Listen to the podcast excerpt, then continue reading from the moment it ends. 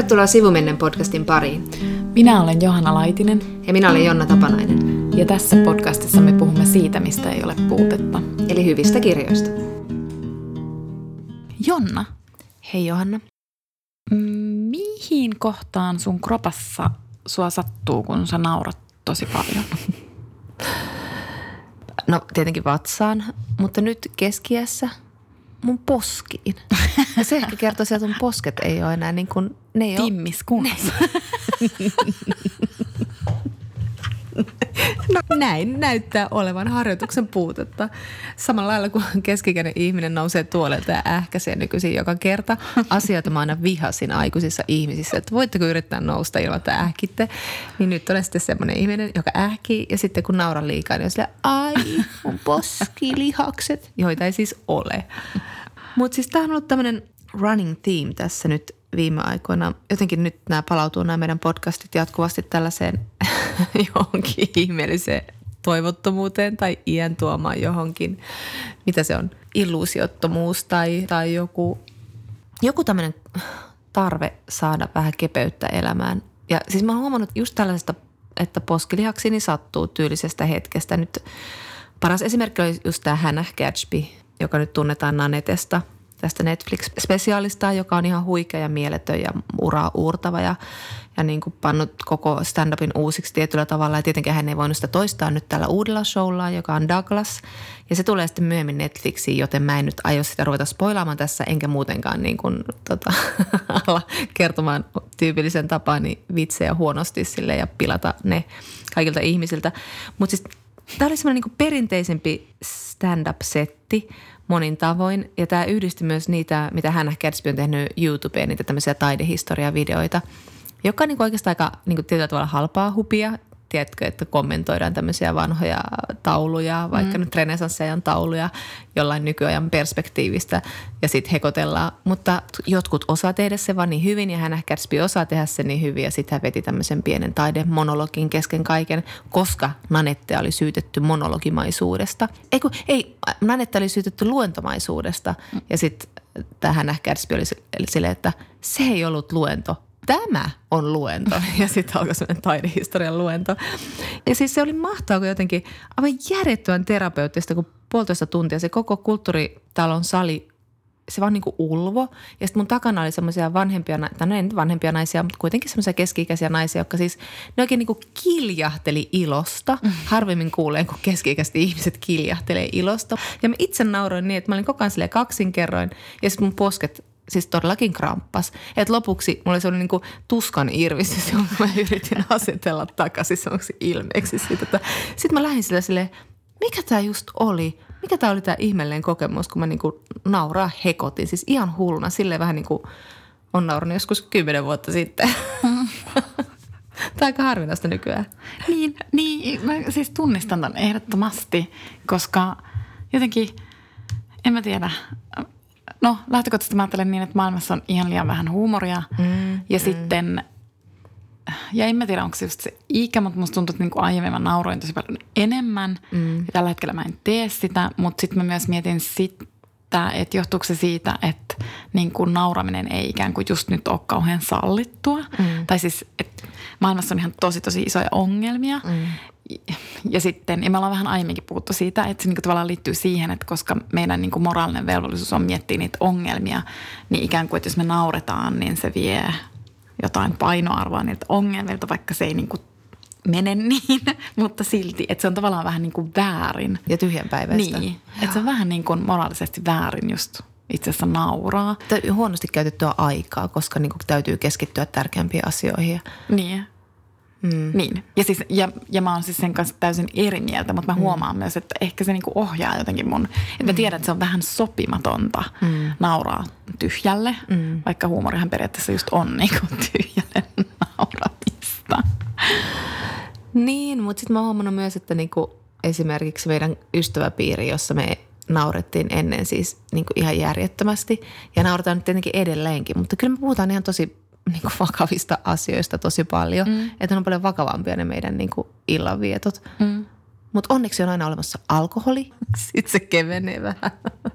Niin, ja siitäkin puhutaan aivan liian vähän, koska siis Niin. nykyään puhutaan koko ajan myös, niin, koska nykyään myös itse asiassa alkoholi on yksi tosi niin, iso aivan. ongelma. Kaikki pitäisi lopettaa Niin. alkoholijuonti kokonaan. Niin. Ja sitten mä rupesin miettimään sitä, että niin tavallaan meidän sukupolvi on huolissaan siitä. Mä itse asiassa inhoon tätä, koska meidän mm. sukupolvi sanoo ja meistä, meitä, meitä vanhempien sukupolvi sanoo, että miten ne milleniaalit ja nuoriso, kun ne ei enää alkoholiakaan käytä, mm. että niillä ei ole enää ollenkaan hauskaa ja harrastaako ne sitten enää koskaan seksiä ja koskaan mm. löytyvätkö parisuhdetta, kun ne eivät sitten sitä alkoholiakaan käytä. No niin, mm. mä inhoan sitä lausahdusta. Mä tiedän. Mutta nyt mä oon ruvennut miettimään, että entä jos se onkin totta?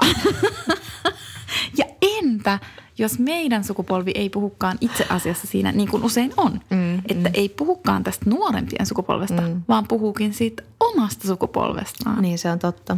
Niin. Koska nykyään tavallaan se alkoholin käyttö on oikeastaan niin kuin kaikilta. Mm. Ei nyt kielletty, siis kyllähän nyt tiedetään millainen suomalainen kulttuuri on, mutta mm. kyllä se on niin kuin muuttunut tosi paljon. Ja se on niin kuin tavallaan On. just, että onko sopivaa ja on niin kuin tavallaan, on jotenkin niin kuin tavallaan makeampaa, että sä tietyissä tilanteissa oikein korostat sitä, että sitten ottaa jonkun alkoholittoman vaihtoehdon. Mm, niin. Silti mun on pakko sanoa, että mä kyllä nautiskelen aina tämmöisestä yleistyksistä, mitä, mitä tota viljellä, että just näitä tämmöisiä, että mille on tosikkoja, koska se tuo pönkittää tässä sukupolvien välisessä sodassa omaa asemaansa. Me oltiin se rento sukupolvi. Se on kyllä totta. Mutta joo, ehkä, ehkä, tota, ehkä nämä asenteet on muuttunut ja, ja sitten jotenkin se aiheuttaa sen kriisin, että kaikista tällaisista iloissa tulee vähän semmoisia, ei edes oikealla tavalla kiellettyjä, vaan vähän sille moraalittomia. Tai... Mutta sitten sit toisaalta niin just tämä hännä, se nyt oli siis, sehän on tietysti poliittista huumoria, se on niin kuin monin tavoin siis yhteiskuntakriittistä myöskin, niin silloin myöskin tu- tuntee olevansa niin kuin tässä hyvien joukossa nauramassa hyville asioille, mutta sitten kaipaa myös semmoista vähän niin kuin puskafarssia ja pieruhuumoria ja sellaista niin kuin elämäänsä. Että sekin on niin kuin kadonnut nyt, niin kuin, mm. sellaiset taas ei osaa oikein nauraa. Ja sitten huomaa, että kyllä niin kuin aika synkkiä nämä huumorit on, mikä nykyään vetoaa myöskin. Ja siis aina on huumori tietysti semmoinen huumori, mikä vetoaa, niin leikkii mustilla ja synkillä aiheilla aika usein, mutta että niin kuin No yksi hyvä esimerkki oli nyt, kun mä kävin katsomassa tämän, mä puhuin aikaisemmista Fleabagista, mm. joka on ihana, ihana komediasarja, eh, kaksi kautta tehnyt tämä Phoebe Waller-Bridge. Ja nyt mä kävin katsomassa sen näytelmän, johon se perustuu, eli 2013 se debutoi Fringe-festivaaleilla ja se on niin tämmöinen yhden naisen show, ei ihan kokonaan monologi, mutta kuitenkin. Ja se oli siis huomattavasti siis synkempi sävyiltä ja tosi semmoinen ihan niin kuin aika hurjakin kuvaus. Mä nauroin sielläkin siis koko ajan, mm. mutta samalla kyllä mä myös itkin siellä. Se oli siis semmoinen, hän on sanonut, että hän halusi niin käsitellä sillä semmoista omaa kaksikymppisyyden kyynisyyttä. Hän on nyt kolmekymppinen. Ja sitten se niin käsittelee siinä sellaista niin nuoren naisen elämää 2010-luvulla, joka ei ole niin millään lailla tarkoituksellisen sokeraava, mutta se on tosi raju yllättävän semmoinen rohkea, niin kuin se puhuu seksistä sillä tavalla ja se on niin tämän Fleabag-hahmon seksuaalisuudesta ihan semmoisella tavalla, mitä mä en ole missään nähnyt aikaisemmin. Ja mutta sitten kuitenkin, että se, hän on niin kuin tosi nerokas kirjoittamaan semmoista ihan helvetin hauskaa dialogia.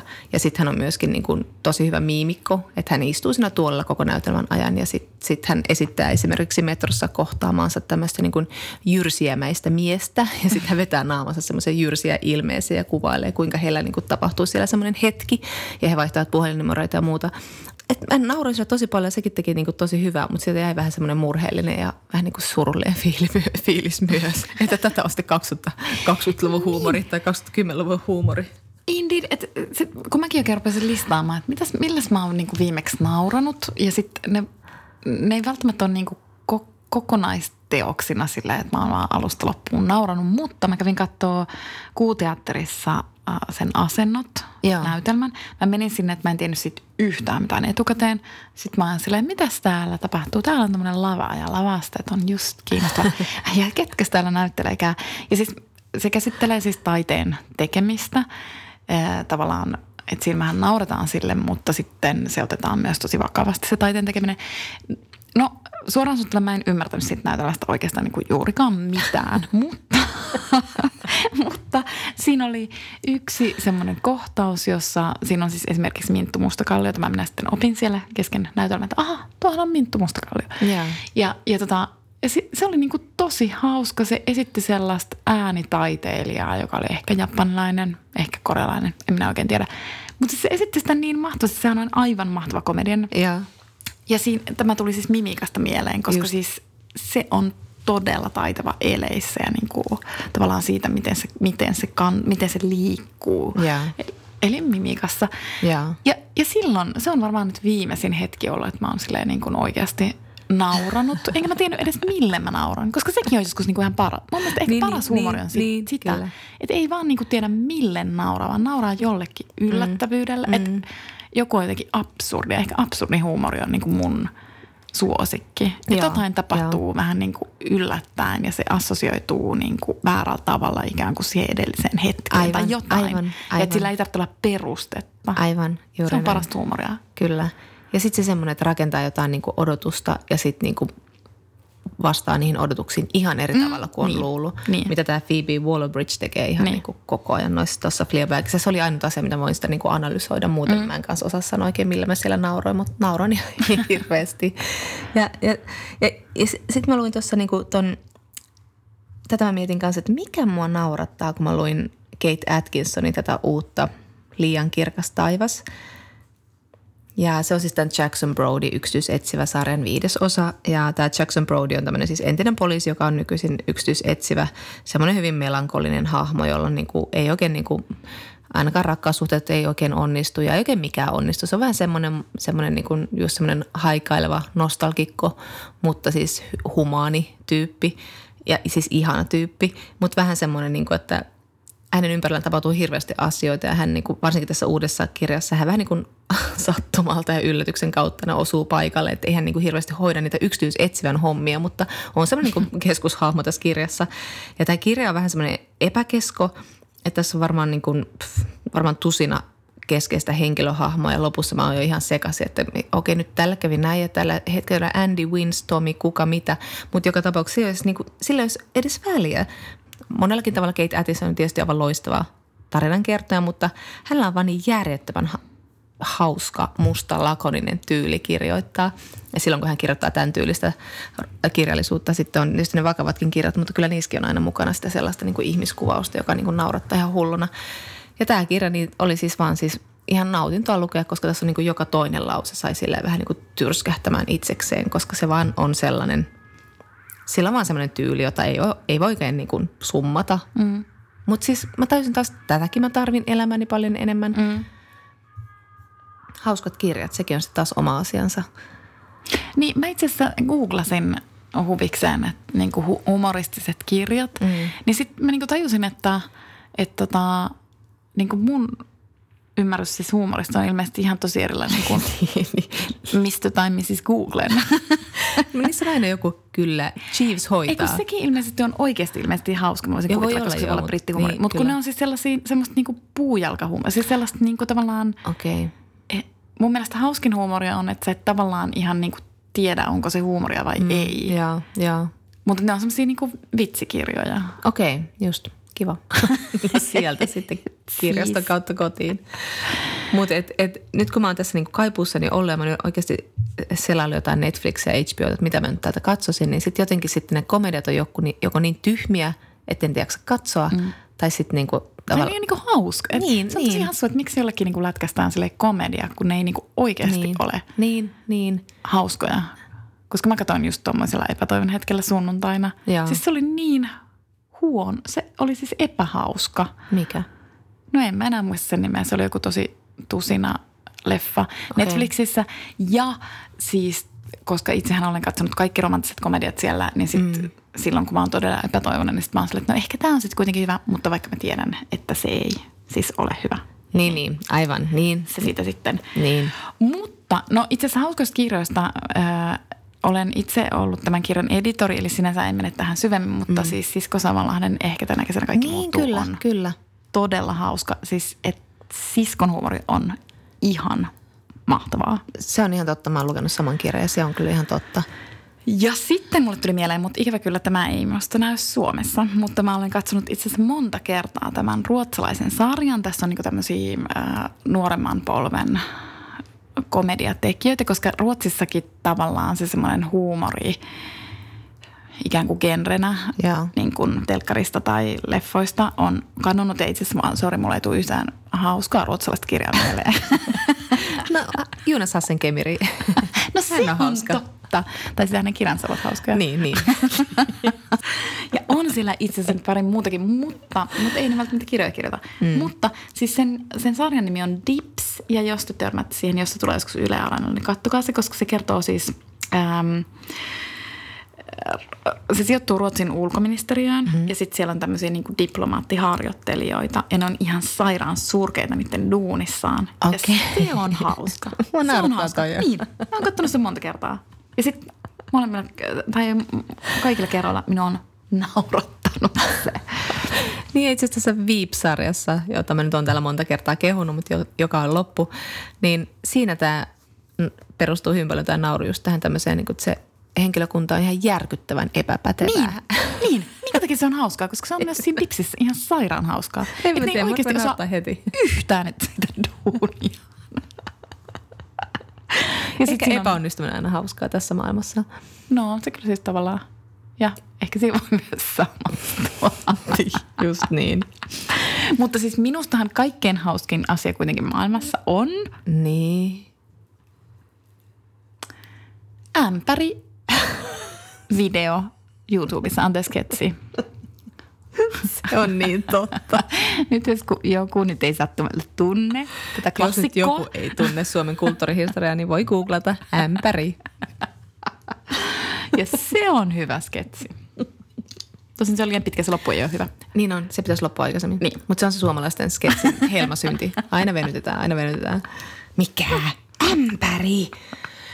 Mutta siis mä etin siis vielä tämmöistä niin kevyttä, kivaa. Ja sitten mä oon pitkään miettinyt, että mä haluaisin nähdä ton 9 to 5 mm. Eli nyt kun mä katsoin sen Jane Fonda ihanan, ihanan dokkarin HBOlla.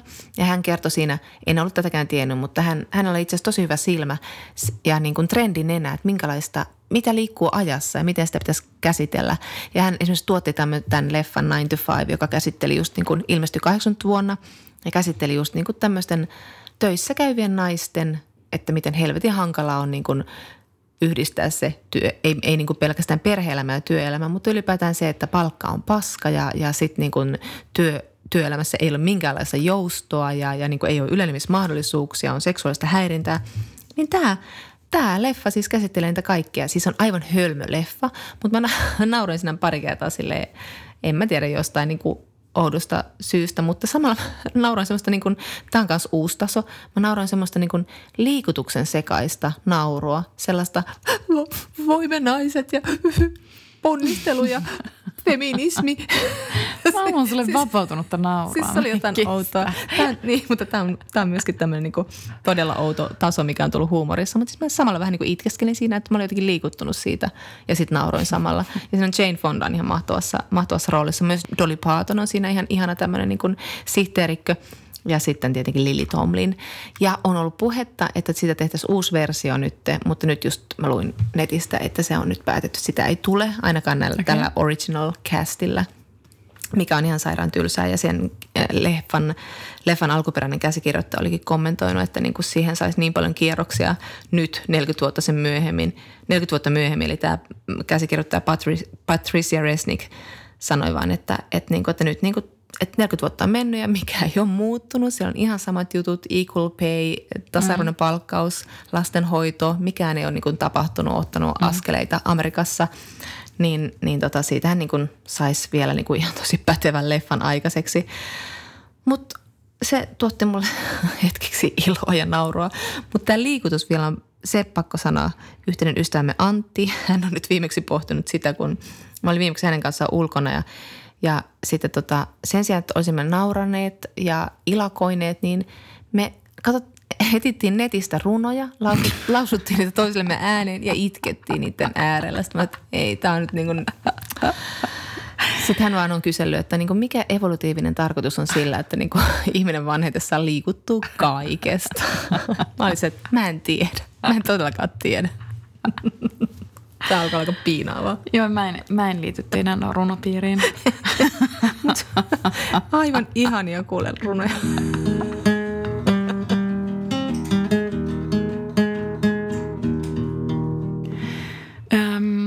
Sitten mä oon miettinyt tässä viime aikoina tosi paljon tarinoita ja tavallaan sitä, että millä tavalla mä suhtaudun tarinoihin. Ja ennen kuin mä menen itse aiheeseen, niin itselleni tyypilliseen tapaan puhunkin jostain aivan muusta. Ai digression teet tässä, okei? Okay. No, kyllä sekin liittyy tähän, mutta siis tavallaan just nämä tarinat on hyvä esimerkki siitä, että mä en kestä – kun nykyään kaikki muuttuu ihan kauan nopeasti, mm. myös esimerkiksi minun oma mielipiteeni. se, on totta, se on nähty. Eli sitten sit, sit kun on koko ajan niin sille, että haistelee jotain trendejä ja sitten kun ne trendit muuttuu niin kauhean nopeasti, että musta tuntuu niin muutaman vuoden aikana minulla on tapahtunut mielipiteissä se, että ensin mä olin mm. silleen, että joo, tarina on tosi makea juttu, että joo, no niin, kirjalla on uhattuna ja kirjalla oikeastaan päättyy sille seuraavan varttitunnin aikana kunnes sitten yhtäkkiä sanottiin, että ei, mutta tarinahan elää ja tarina niin kuin kestää ikuisesti ja niin edelleen. Mm. No sitten alettiin kritisoida tarinallisuutta. Mm. Ja nyt minä olen takaisin siinä pisteessä, että mä Aha. pidänkin tarinan puolta. Mutta okei, okay. mä oon vielä siellä, niin. Niin jos mä kritisoin tarinallistamista. Niin, tämä saattaa myös johtua siitä, että sitten mulla on myös semmoinen kummallinen tarve olla aina vähän niin kuin eri mieltä. Aivan, okei. Okay. Tai Joo, yrittää hakea semmoista e, niin kuin tasapainoa. No mutta anyway, tämä tarinallisuus tuli mulle mieleen itse asiassa jo viime kesänä, koska Ruotsissa käytiin tämmöinen kirjallisuuskeskustelu.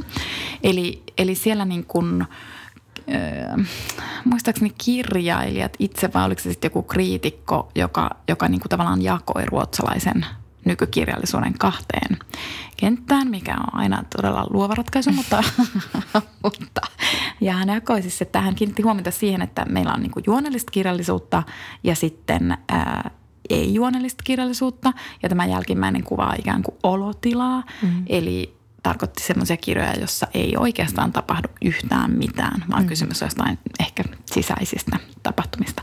Ja, ja tämä juonallinen kirjallisuus on yleensä semmoista, joka menestyy myynnillisesti ja mm. on siellä bestseller-listoilla ja lukijat lukee ja ostavat kirjoja. Ja sitten taas ne kirjat, joissa ei tapahdu yhtään mitään, niin ne on semmoisia, joista kriitikot tykkää. No, sitten tässä tuli keskustelua puolesta ja toiseen. Tähän väliin voin sanoa, että ei se keskustelu aina niin laadukasta ole kuule Ruotsissa. Eikö? No sentään on kirjallisuus- ja kulttuurikeskustelua.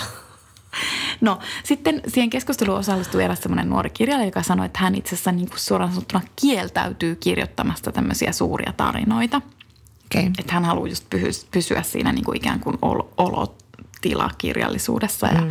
semmoisessa kirjallisuudessa, jossa ei tapahdu mitään, vaan ne on niin kuin sisäisiä mielenliikkeitä. Ja tästä tuli mulle just mieleen, että niin, että itse asiassa minullakin on vahvasti sellainen olo, kunnes ryhdyin oppimaan itseni, eh, että tarina on tosi epätrendikästä tällä hetkellä. Mm. Mm. Me oltiin viikonloppuna Tampereella, sitten me etsittiin ruokaravintolaa ja sitten mä luulin löytäneeni oikean, kunnes minä luin etusivulta, että että tältä ravintolalla on tarinaa. Tai että siinä oli oikein otsikoitu sille, että meidän tarinamme ja sitten siinä kerrottiin se ravintolan tarina. Mutta siinä oli kuitenkin possessiivisuffiksi, että meidän tarina. mutta niin kuin mä itse sen sanoin varmaan ilman sitä. niin. No, mutta sitten me vähän naureskeltiin sille ja se oli niinku tavallaan just merkki siitä, että et ju, just tällä hetkellä ehkä se tarinallisuus ei ole siis itse asiassa kauhean mm. trendikästä. Mm. Ja mikä on siis täysin ymmärrettävää, koska siis niin kuin tavallaan yhtäkkiä sen sen tarinan kaappasi niin kuin kapitalismi mm. ja niin kuin, että joka ikisen, että jokaisen, jokaisessa yrityksessä kävi jotain niin kuin kolmen pennen konsultteja, jotka oli silleen, että hei, jos te haluatte pärjätä, niin teillä täytyy olla oma tarina, mm. joka pitää sitten niin kuin osata kertoa. Ja siis liittyyhän se niin kuin kaikkeen muuhunkin, että meillä ihmisillä pitää olla niin kuin tarina ja se mm. liittyy kaikkeen someen ja miten me ollaan Instassa ja meidän pitää osata niin kuin tavallaan kertoa se oma tarinamme ja niin sanottu Instastorissa. Niin, Instastorissa, indeed. Eh, no niin, mutta siis että tarina tavallaan mm. ehti jo tässä myös menettää arvonsa. Mm. Eh, että se on niin kuin tällä hetkellä niin kuin tosi noloa. Mm. Ja, niin kuin, ja hyvin pitkään sanotaanko tuonne ihan ihan tota kesän lopulle asti mä olin sitä mieltä, että, niin, että se tarina on kyllä siis. Niin, niin ihan parisen kuukautta melkein. kyllä, että, että se onkin niin kuin nolo. Ja sitten mä oon niin miettinyt myös sitä, että kun mä vaikka niin katson Netflixiä tosi paljon.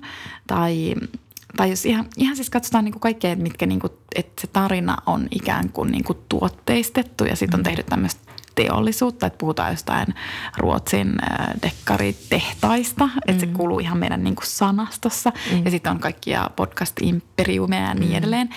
Mm. Mutta erityisesti mä mietin, kun mä katson sitä Netflixiä, että et, et se on myös niin kuin ongelmallista, että se et niin semmoiset tosi isot toimijat kaappaa tarinallisuuden, mm. koska jos ihan rehellisesti katsoo sitä Netflixin tarjontaa, niin kyllähän mä vietän aikaa siinä hyvin paljon.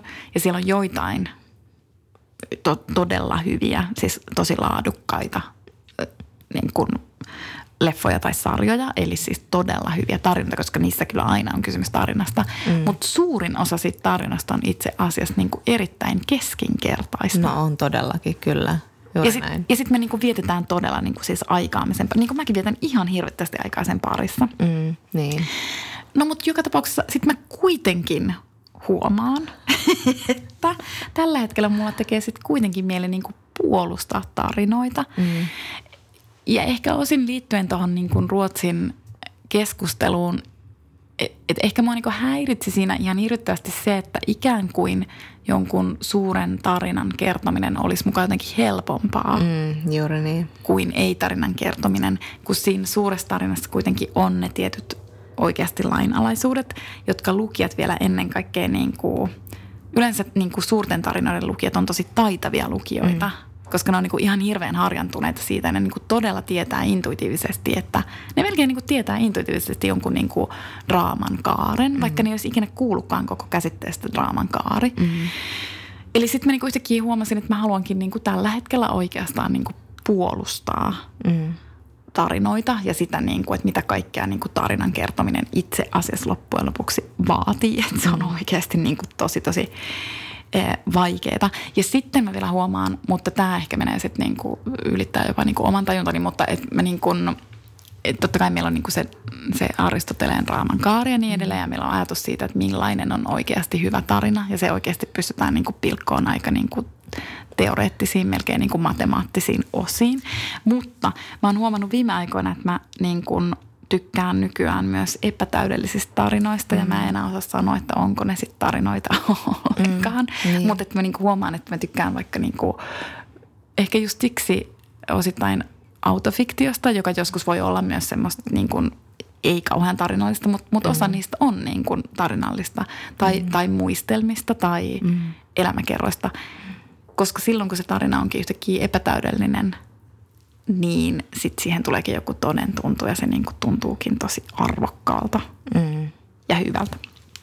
Niin ja sitten miten paljon me ollaan niinku nautittu just tarinallisetusta tietokirjallisuudesta, että se on kuitenkin ollut semmoinen tietynlainen trendi myöskin jo monta monta vuotta, mutta kuitenkin niin kuin se, on, se on myös tuonut sitä, sitä, sitä genreä jotenkin niin, kuin niin paljon rikkaammaksi ja kiinnostavammaksi monella tavalla – ja sitten sit mä mietin myös tota, silloin, kun mä kesällä luin sen Jennifer Eganin Manhattan Beach, joka oli semmoinen tosi perinteinen kaikilla tavoin, mm. mutta se oli myös ihan helvetin taitavasti. Siinä, ollut, niin kuin, siinä ei ollut juuri virheitä. Ehkä niin kuin, virheetkin voi olla hienoja, mutta mm. oli vaan niin kuin, jotenkin täydellinen iso tarina.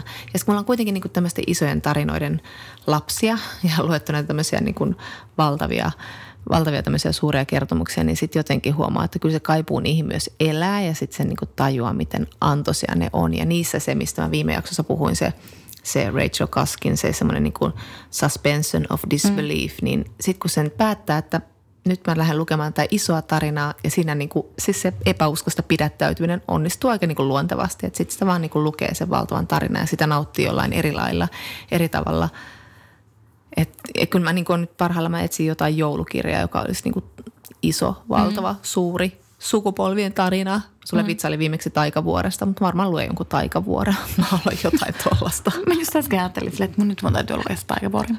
niin, niin. Ihmiset käärytään viltteihin ja puhuvat kuolemasta. Eli korvat hörölle, koska tammikuun ensimmäinen jakso käsittelee taikavuorta. Niinpä. Kohotin tässä samalla laseen. Mm, me nauhoitetaan tätä Finlandia-palkintojen jakoa edeltävänä iltana, tai siis yönä. Ja tota, mä oon nyt yrittänyt vähän kunnostautua. Mä luen nyt Johanna Venhon ensimmäistä naista ja Bollastahan me ollaan juteltukin sun kanssa ja Fagerholmin Kuka tappoi Bambista. Ja nyt mä luin sitten viimein loppuun kesällä aloittamani Hanna-Riikka Kuisman kerrostalon. Ja oli kyllä tosi, on tosi kiva, että tämä on ehdolla, koska koska tota, tämä on nyt sitä kirjallisuutta, mitä Suomessa on kaivattu niin pitkään, eli siis suoraan sieltä köyhyydestä ja, ja niin kuin syrjäytyneistä kertovaa kirjallisuutta ja, ja kyllä sen huomasi, että välillä teki mieli katsoa muualle. Mm. Tämä oli aika, aika rankka. Mutta tässä oli, kuten Mervi Kantokorpi mun hyvin sanoi tuossa Hesarin arviossa, että tässä kirjassa on myös tosi vahva thrillerimäinen, juon, thrillerimäinen niin kuin tempo ja, ja juoni, niin se toi tähän onneksi semmoista vähän niin kuin helpottavaa etäisyyttä, että sitten välillä niin kuin sai katsoa pois siitä, niin kuin siitä ihmisten lohduttomuudesta ja, ja niin kuin, vähän niin kuin nauttia semmoisesta thrillerin tempo, temmosta. Koska tämä on, on tosi hurja kuvaus siis tällaisesta niin kuin kuvitteellisesta suomalaisesta teollisuuskaupungista, johon on rakennettu silleen niin kuin Ruotsin miljoonaprojektin malliin tämmöinen valtava lähiö, kerrostalolähiö. Ja siellä niin kuin on ajateltu, että täällä sitten on koti ja työ ja perhe ja peryhteisöt niin kuin keskiössä. Ja ja, ja niin on ollutkin aluksi. Siinä on hieno, tässä kirjassa on hieno prologi, jossa kerrotaan dokumentista, joka on tehty tältä alueelta. Ja siellä niin kuin nuori rouva Terttu kertoo, kuinka niin kuin tänne ripustan pyykit ja, ja niin poispäin. Ja sitten rakennuttaja kertoo myös, että meille sopivin asukasmalli on sellainen, että on työssä käyvä isä, rouva kotona ja kahdesta kolmeen lasta. Ja sanoo rakennuttaja ennen kuin filmi katkeaa.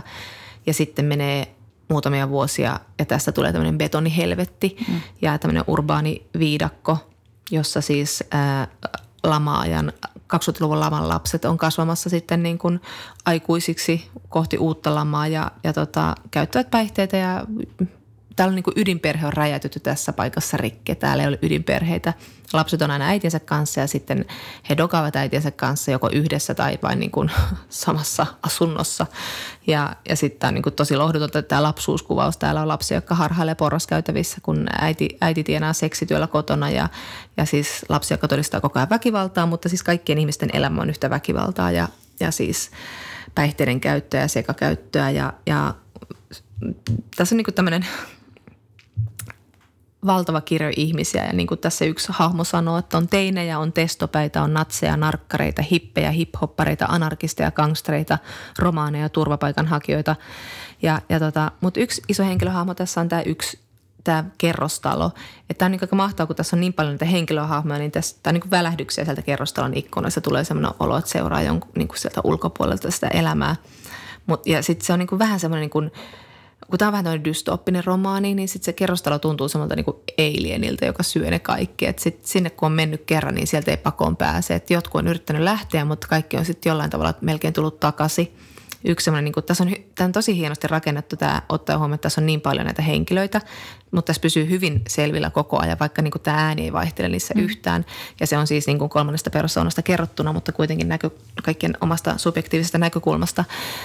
Niin tässä ei niin kuin pysyy hyvin mukana näissä hahmoissa, mutta nämä, että kun tämä on just silleen hyvin rakennettu, että tässä saattaa olla joku alussa vähän enemmän isossa roolissa, sitten tulee uusia hahmoja, jotkut käväisee vaan siinä ja kaikilla on niin kuin oma tärkeä osansa siinä tarinassa, mutta sitten on, niin kuin, on muutamia semmoisia keskushahmoja, niin kuin tässä on yksi semmoinen Jessica, joka on jo kerran päässyt tuolta pois ja elänyt vähän semmoista parempaa elämää jo niin kuin kaupungissa, mutta nyt hän on sitten joutunut palaamaan ja sitten hän on tämmöisen niin kuin semmoisen huumejengin heittopussi. Hänen, hänen täytyy maksaa velkaansa ja häneltä on huostaan otettu lapsia. Sitä hän haaveilee tapaavansa vielä joskus. Ja sitten hän, on, hän niin tarinansa siinä seurataan sitten koko niin alusta loppuun. Muut sitten vähän siinä risteilee. Ja sitten tässä niin kerrostalon lähellä on semmoinen niin helvetin alinkerros, eli siellä on semmoinen niin kerrostalo ja metsän välissä tämmöinen parakki, jossa sitten niin ne kaikista pahimmassa jamassa olevat alkoholistit kerääntyvät sinne niin kodittomina ja, ja siis täysin sekaisin tässä oli hieno se semmoinen, niin kuin, just niin kuin sanotaan, semmoinen dystopia, mutta siis kun se kun dystopia kohtaa realismi, niin tämä oli mm. jotenkin aika, aika makea tyyli tässä. Mutta samalla tosiaan niin kuin sanoin, niin aika, aika ra, raju, raju kirja kyllä, siis niin kuin myös vähän vaikea lukea aina välillä. Ja sitten se sellainen niin kuin, semmoinen niin kuin huomaamaton yhteiskuntakritiikki, että semmoinen niin kuin show, show don't tell tyylinen yhteiskuntakritiikki, että se niin kuin tästä voi päätellä, joku oli jossain arviossa horissu jotain, että, että mitä vastikkeet on sosiaaliturva saa aikaan. Mutta siis niin kuin tässä niin kuin käytännössä mitä yhteiskunnan vastikkeettomuus ihmisiä kohtaan saa aikaa, että niin kuin jätetään vaan niin kuin käytännössä heitteelle ja ketä ei kiinnosta vaikka niin kuin hakea lapsia kouluun tai niin kuin, katkaista semmoinen syrjäytymisen mm. perinne, mikä, tuolla, mikä tällaisessa lähiössä on ongelma. Ja kaikissahan kaupungeissa on tällaisia, niin kuin varsinkin tuollaisissa teollisuuskaupungeissa. Ja sitten kun teollisuus on ajettu alas, niin ei ole tullut mitään tilalle, ei ole tuotu mitään tilalle ja sitten niin kuin kaikki ajettu vaan oman onnensa nojaan. Mutta sitten on myöskin niin kuin tosi tällainen ahdistava kuvaus tällaista suomalaista, suomalaista niin kuin alkoholin ja päihteiden käyttöä, mutta myös väkivaltaa. Että on, tässä on niin kuin väkivalta on kaikkien elämässä ihan koko ajan läsnä.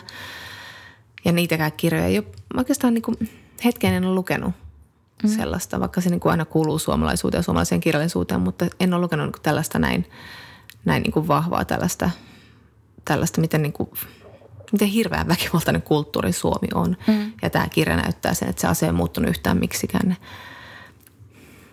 Niin, ja mä nyt jäin vielä miettiä, että No ensinnäkin just sitä, että miten se just kääntää katseen sinne, mistä se katse hirveän herkästi itse asiassa kääntyy pois. Mm. Tai että missä se katse ei itse asiassa ole koskaan oikeastaan ehkä käynytkään. Mm. Ja sitten jäin vielä miettimään tota, niin kuin tavallaan semmoista eleetöntä yhteiskuntakritiikkiä, että tavallaanhan se käsittelee siinä myös niin kuin globaalia kapitalismia. Mm. Koska mm. siis niin kuin tavallaan – globaalissa kapitalismissa on mahdollista se, että jollain paikkakunnalla vaikka joku tehdas lakkaa olemasta. Ja sitten on ihan niin kuin luontevaa ajatella, että jos se pääkonttori on jossain niin kuin huitsin mm. Nevadassa, mm. niin eihän ne tietenkään, ei niillä tavallaan ole niin sanotusti mitään velvollisuutta tuoda sinne tilalle mitään. Niin, se on niin. Niin kuin tavallaan se järjestelmä, joka me ollaan niin kuin täysin hyväksi, jos me mm. niin kuin ajatellaan, että niin, mutta sillä tavallaan se menee, että mm. ei ole ketään, kellä on sitten velvollisuutta – antaa jotain tilalle. Mm, tuli tuosta niin kuin väkivallasta sisään mieleen, että kuinka paljon itse suomalaisessa kirjallisuudessa on väkivaltaa. Nyt mulle ei tule äkkiseltään mieleen. Ehkä mm. sitä onkin, mutta mä oon miettinyt, tai se on oikein jäänyt mun mieleen niin kuin se väkivallan pohtiminen, kun me luettiin se Edward Louisin – ei enää edi. Mm. Ja siinähän meistä puhuttiin sitä, että se oli niin kuin tosi väkivaltainen kirja niin kuin monella tavalla, että, että siinä oli niin kuin kaikkien välistä väkivaltaa melkeinpä. Niin, ei se, niin, että se ei tarvitse olla semmoista nyt mitään turpaa vetoa, mutta mm. se, se, on se väkivallan uhka on koko ajan olemassa, niin kuin tässä kerrostalossakin. Että se on oikein, oikein ahdistaa koko ajan se, että koko ajan on mahdollisesti jotain tapahtuu. Mm. Ja sitten mä mietin myös sitä, kun mä luin äh, syksyllä esikoiskirjailija Antti Röngän Jalat ilmassa, joka käsittelee mm. koulukiusaamista. Ja sitten mä oikeastaan jäin miettimään sitä, että, että, että miksi me ylipäänsä puhutaan koulukiusaamisesta, kun me puhutaan koulukiusaamisesta, koska mm. siinähän on kysymys siis niin kuin monesti siis pahoinpitelystä esimerkiksi. Tämä on ihan totta. Mm. Että niin kuin tavallaan, että jos se olisi aikuisten välistä mm – niin ei siinä puhuttaisi kiusaamisesta, vaan siitähän niin puhuttaisiin oikeasti niin kuin järeämmin termein. Mm.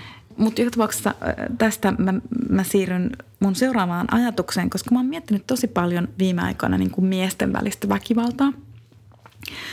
Ja mun väitteeni on, että se on tabu. Se, mitä mä oon miettinyt siis niin kuin vuosia, on, että on niin kuin semmoinen – tämä on mun mielestä epäloogisuuden huippu. Mm. Otetaan esimerkki, että jos joku puhuu naisiin kohdistuvasta väkivallasta, niin sitten meillä on miesliike, jota ei voi toki yhdistää, onhan siellä niin kuin monenlaisia mm. osa-alueita siellä miesliikkeessä. Mutta se miesliike yleensä sanoo siinä tilanteessa, että, että niin, mutta on myös muunlaista väkivaltaa, eli että myös naiset ovat väkivaltaisia miehiä kohtaan. Mm.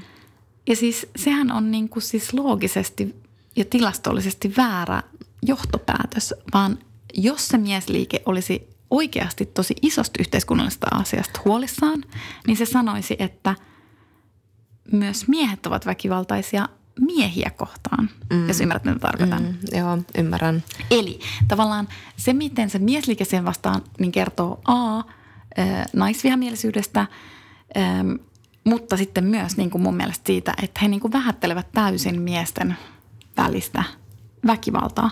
Ja sitten mä oon niin oikein ruvennut keräämään semmoisia esimerkkejä siitä, koska siis viime vuonna semmoinen tutkija Taneli Heikka, sit se yritti herättää tästä aiheesta keskustelua, mm. eli siitä, että myös miehet niin kuin ovat väkivallan uhreja, mutta hän tarkoitti sillä siis just miesten välistä väkivaltaa ja just sitä, että hän on nuorena kokenut väkivaltaa ja häntä on pelottanut ne tilanteet tosi paljon. Ja siis kyllähän oli mediassa mm. mutta se kuitenkin niin kuin vaiettiin, ei sitä tullut mitään. Joo, mulla on ainakin ihan ohi. Ja siis toi on musta tärkeä pointti, että kyllähän niin kuin sit usein miesasiamiehet tai mieslieke tulee sillä, että, että niin kuin miehethän niin syrjäytyy ja miehet kokee niin kuin kaikenlaista, mutta se on niin kuin vähän silleen ulkoistaan se tekijä siitä kokonaan, kun taas sitten eksplisiittisesti kerrotaan, että naisetkin mm. kyllä sitten lyövät. Niin. Ja vähän niin kuin samalla lailla, miten meillä uutisoidaan usein, että nainen tapettiin kerrostaloasennossa. Niin. Sillä, että niin, mies tappoi niin. naisen kerrostaloasennossa. Niin. Mutta joo, niin. No, sitten mä myös tota, mietin, tai rupesin miettimään sitä, että, että et on, koska, koska niin kun mun mielestä edelleen se miesten välinen väkivalta on tabu, että ohita, ohitetaanko me niin kuin tavallaan se niin kuin herkemmin, koska mm. mä luin tällaisen, hän on ruotsalainen siis dekkarikriitikko, Lotta on tosi tunnettu, kirjoittaa Dagens Nyheterin dekkarikritiikkejä ja sitten kirjoitti artikkelin, että, että, että hän rupesi laskemaan äm, lukemistaan dekkarista ja siis hän lukee siis varmaan kaikki Ruotsissa ilmestyneet tekkarit, mm. että, että kuinka moni niistä uhreista oli miehiä ja hänen alkuajatuksensa ja oletuksensa oli, että suurin osa niistä uhreista on naisia. Mm. Ja näissä kirjoissahan yleensä se on niin, että se väkivallan tekijä, niin kuin siis todellisuudessakin, että väkivallan tekijä on mies ja sitten mm. on uhreja, jotka on sekä naisia että miehiä. Mutta tämän Ulston yllättyi, koska hän hänen laskujensa mukaan siis puolet uhreista itse asiassa on näissä dekkareissa myös miehiä. Ahaa. Ja siis totta kai siihen voi vaikuttaa siis se, että, että hän lukee enimmäkseen skandidekkareita. Mm. Eli ehkä jos vaikka Jenkeissä puhutaan siitä, että, että siellä ollaan rakastuneita just niin kuin nais, uhreihin mm, niin kuin mm. dekkareissa, niin ehkä skandikirjoittajat on voinut reagoida jo siihen Niinpä. ja niin kuin tavallaan kirjoittaa mulle No mutta anyway, tämä oli mun mielestä kiinnostavaa. On, on. Sitten mä oon yrittänyt aloittaa keskustelun tästä miesten välisestä väkivallasta ää, erilaisissa miesseurueissa. Mm, mm. Ja niin kuin, niin kuin tavallaan kysyä sitä, että miltä se niin kuin tuntuu. Oletteko te kohdannut niin kuin, että onko tätä niin kuin lapsena, kun se alkaa mm. niin kuin tosi aikaisin, kun se mm. alkaa niin kuin teiniästä. Oletteko te niin kuin pelännyt sitä ja miltä se niin kuin tuntuu? Ja siis he eivät siis halua puhua siitä. Voi myös olla, että he eivät halua puhua mun kanssa, koska mä oon mm, nainen. Mm. Mutta siis silti, koska siis tabun yksi merkki on siis siitä, että siitä ei haluta puhua. Mm, niin kuin tavallaan, että siitä vaietaan täysin. Öm, eli sitten mä niinku rupesin myös miettimään sitä, että et onhan se nyt siis ihan tosi ihmeellistä, että koska kaikki miehet ei pärjää tappelussa. Mm, niin. Ja siis on varmasti valtavasti miehiä, joita ahdistaa, siis vaikka kävellä julkisella paikalla vaikka keskellä yötä viikonloppuna, koska, tai kävellä vaikka joku nakkikioskin ohi. Että onhan se nyt niinku tosi kummallista, että edes ne miehet, jotka tavallaan häviää siinä väkivaltakulttuurissa, mm. niin edes ne ei niinku halua puhua siitä. Ja siitä pääsemmekin siihen, että maskuliinisuus on voimissaan, että vaikka me niinku mm. niin kuinka puhutaan toksisesta maskuliinisuudesta ja niin edelleen, mm. mutta se on niin kuin oikeasti siis puhetta. Että mä en niin kuin, että se maskuliinisuus on ihan todella, todella vahva arvo ja meillä on mm. ihan järjettömän pitkä tie siihen, että sitä maskuliinisuutta oikeasti niin kuin laajennetaan. Ja joo, isät saattaa olla erilaisia nyt kuin mm. aiemmin, mm. mutta että niin kuin tavallaan mun mielestä se väkivalta on nyt siellä, niin kuin siellä maskuliinisuuden ytimessä ja sitä, sitä pidetään – lähtökohtaisesti aina positiivisena, vaikka sä olisit itse myös häviävä osapuoli miehenä siinä. Mm. Mä jopa niin mietin, että voiko se olla siis sitä, että sit kaikki miehet automaattisesti ajattelee vähän niin kuin kokoomuksen äänestäjät. että Eli... ehkä he jonain päivänä voivat voittaa sen tappelun, niin, niin aivan. koska kokoomuksen äänestäjät perinteisesti ajattelet, vaikka olisit köyhiäkin, että ehkä minä olen jonain päivänä rikas. Tässä oli hieno tämmöinen build-up tämmöiseen niin kuin koomiseen kevennykseen, jossa tuli yllättävä loppukaneetti. Mutta mut, mut sitten kun niin miettii, että, että vaikka niin just mieheys muuttuu ja isyys muuttuu ja kaikki muuttuu, niin sitten sit toi, miten väkivalta on juurtunut siis Suomeen. Eli ja sitten kun Suomi on, niin kuin olen puhunut, machokulttuuri, niin sitten se tarkoittaa sitä, että, että – että se on meidän koko kulttuurissa, että sitä ei niin vaan sitten kitketäkään sieltä. Ja sitten paljon puhutaan poikatutkimuksessa siitä, että, että vaikka niin kuin vanhemmilla on läheiset välit lapsiinsa ja me puhutaan kaikesta, niin sitten poikia kouli, aletaan koulia tosi nopeasti siihen kovaan poikien maailmaan, että si, siellä ei pärjää mikään niin kuin herkkä feminiininen poika, vaan pitää niin kuin tosi nopeasti löytää se semmoinen, semmoinen kyky selvitä siinä, siinä ihmeellisessä nälkäpelissä. Mm. Ja sitten, koska mä niin vähän mietin myös, että voiko se, voiko se väkivalta olla niin kuin tavallaan, tämä on nyt niin kuin tosi heitto, ja mm. siis, mutta että voiko se olla myös niin kuin tavallaan viimeinen linnake, että se on niin kuin silleen mm. miesten välinen juttu. Niin. Että voiko se myös olla sen takia, että sitä vaalitaan, koska periaatteessa niin kuin miesten, kun siis patriarkatti perustuu hierarkiaan ja siellä niin kuin Mm. No, ja sitten me tiedetään intersektionaalisuus, mutta kuitenkin niin se maskuliinisuus on siellä kaikkein arvostetuinta. Mm. Että sitten niin kun, et kahden miehen välinen väkivalta vaikka on ajatuksellisesti siis kahden tasavertaisen välistä väkivaltaa. Eli silloin niin kuin tavallaan semmoisessa patriarkaattisessa hierarkiassa itse asiassa naisiin kohdistuva väkivalta on vähän halveksuttavaa, mm, koska mm. silloin se periaatteessa niin kuin kosket ikään kuin itseäsi heikompaan. Mm, niin. Mutta se kaikkein arvostetuin väkivallan muoto on miesten välinen väkivalta ja siihen ei niin kuin tavallaan haluta koskea. Kyllä, koska sitten siinä täytyy myös asemoida itsensä, että mihin, mihissä siinä valtahierarkiassa mm. sitten niin kuin joudut tässä. Mm. Että, mutta tuosta olisikin mahtavaa lukea kirjallisuutta, siis jonkun miehen kirjoittamaan kirjallisuutta. Siis oliko tämä, kuka tämä oli tämä sosiologi? Tai... Ää, Taneli Heikka. Okei, okay. ja hän oli kirjoittanut siitä jotain vai? Siis hän ei mun mielestä ole vielä, kir- hän kirjoitti ehkä artikkelin tai esseen Joo. tästä aiheesta. Joo.